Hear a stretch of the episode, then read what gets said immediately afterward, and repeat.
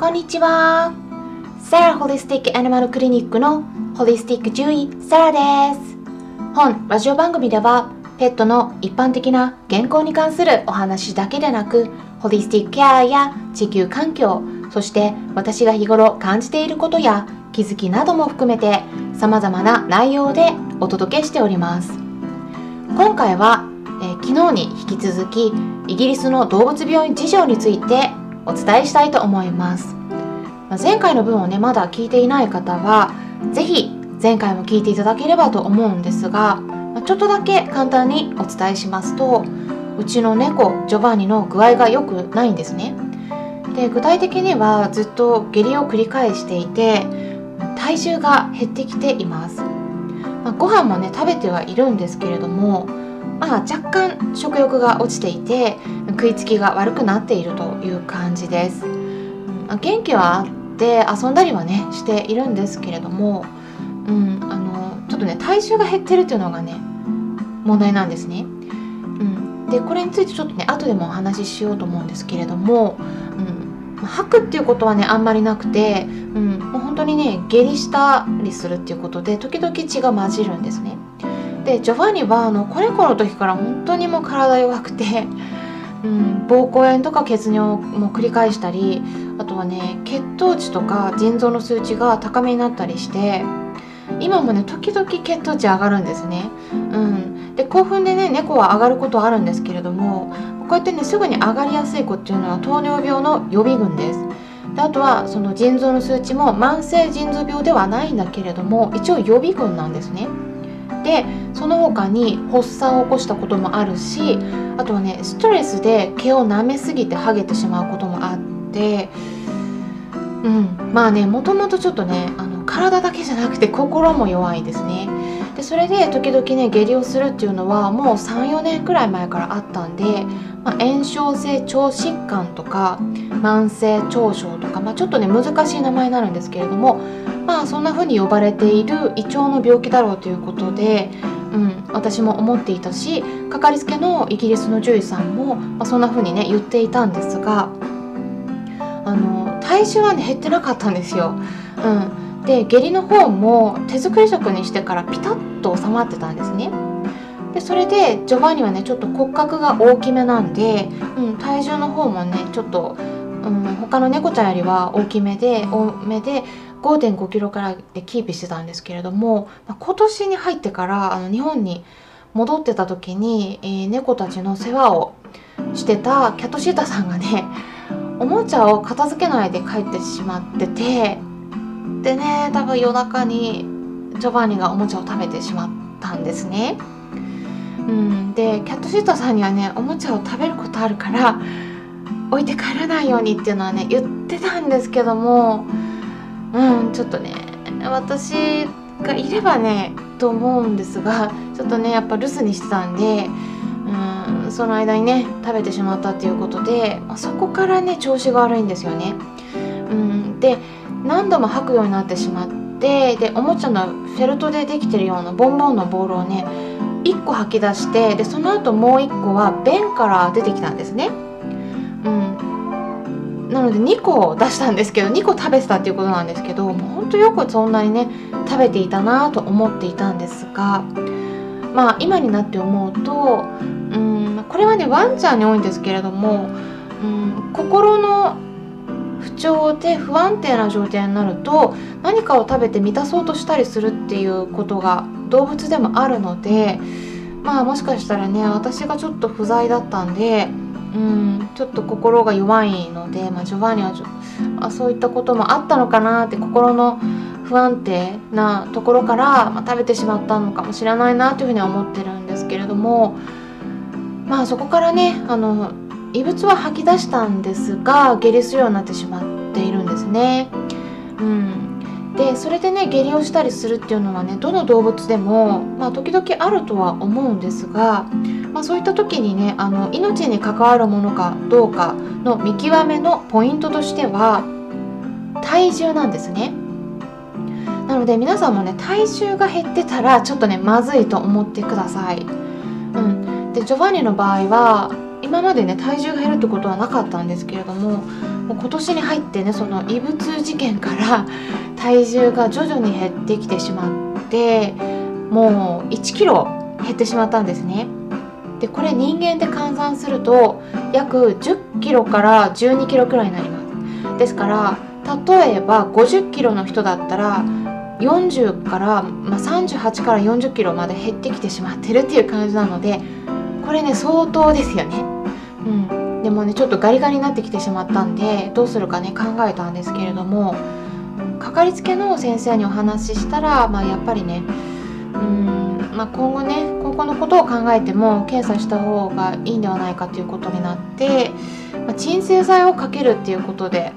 えー、まあ、それだったらポーっとしてる間に、うん、検査を終えられるので、ま、そういった方向でね考えているんですけれども具体的には血液検査とレントゲン検査それから超音波検査エコーですね、ま、それをして万が一しこりが見つかった場合には細胞診と呼ばれる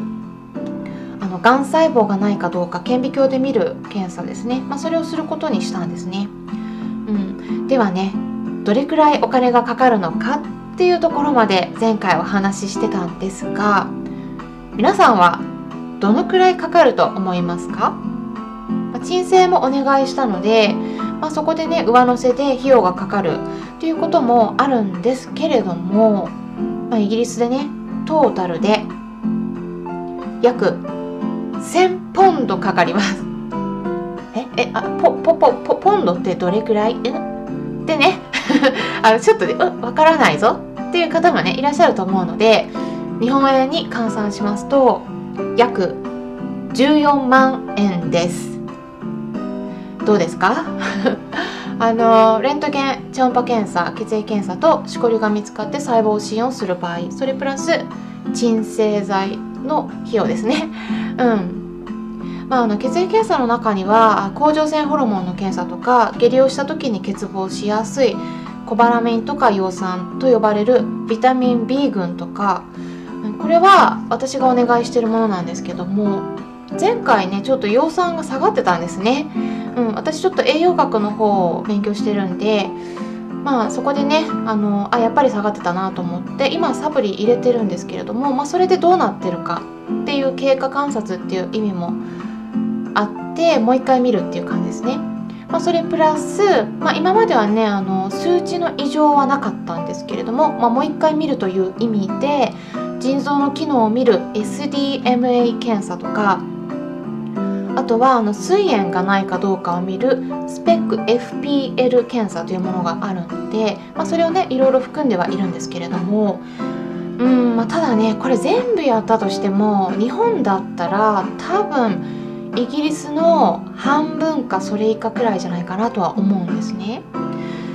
検査をしている会社っていうのはねじゃあ違うかって言ったら違わなくて IDEX と呼ばれるアメリカの大きな検査会社の機械を使っているので、まあ、それが日本でも導入されているから、まあね、検査の機械はも同じなんですね。なのでねどうしてじゃあそんなに金額の差が出ているのかというとまあ、獣医さんに支払われるお給料が日本よりもイギリスの方が高いということなんです。なので、まあ、日本の飼い主さんとかがねよく Twitter とかブログなどで獣医さんがねすごくぼったくってるっていう方いらっしゃるんですけれども、まあ、私から言わせていただきますと あのイギリスと比べると日本の動物医療の現場で請求される金額はすごくね良心的ですよってね言いたいです。うん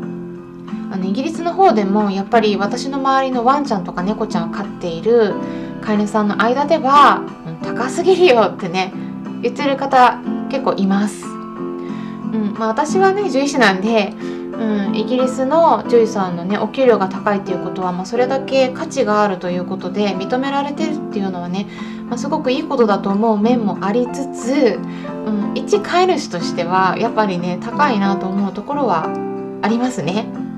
まあ、でも私の方はちょっとねある程度どれぐらい費用がかかるかっていうのはもう知っていたんで、まあ、そんなにね驚かないんですがまあでも飼い主さんによってはねやっぱびっくりする方は結構います。まあ、こうやってねドカッと検査で費用がかかることはあるんですけれども、まあ、あとはねあの大きな手術とかしない限りは、うん、直でね払っていった方がトータルで見ると安くなるので、まあ、ペットの医療保険にはね私は入っていないんですね、まあ、それは一般の、うん、西洋医学の方では積極的な治療を行うつもりがないのでまあちょっとね特殊な例になってるかなとは思うんですけれどもまあそういった感じです。うんまあ、イギリスはねちょっとロックダウンでいろいろと不便なことにもなっていて、うん、あの動物病院にね動物を連れてっても今は受付で動物を預けるだけで、うん、あとはね、うん、車の中で待たないといけないんですね。感染予防のために待合室にも入れない状態になっています、まあ、そういうのはねちょっとうん、検査結果とかも電話で知らせてもらってあとはメールで検査結果を送ってもらうっていう感じになっているんですが待合室の中に入れないとちょっとね猫と引き離されてる時間が長くなってしまうんで、うん、あの本人のね負担がちょっと大きいかなとは思うんですよね、まあ、こういうのはあんまり良くないなとは思っています。まあ、平均的な動物医療のレベルはあのイギリスの方が日本よりもねやっぱり高いなと思うところはあるんですが検査の費用に関してはねちょっとね高いなとは思うのでまあ日本の方がまだいいなと思えるところもありますね。今回はうちの猫ジョバンニの病気のこととかイギリスの動物病院事情についてお伝えしていきました。参考になったという方はよろしければいいねボタンのクリックとかフォローもしていただけたら嬉しいです。今回も最後まで視聴していただきありがとうございました。それではまたお会いしましょう。ホリスティック獣医、サラでした。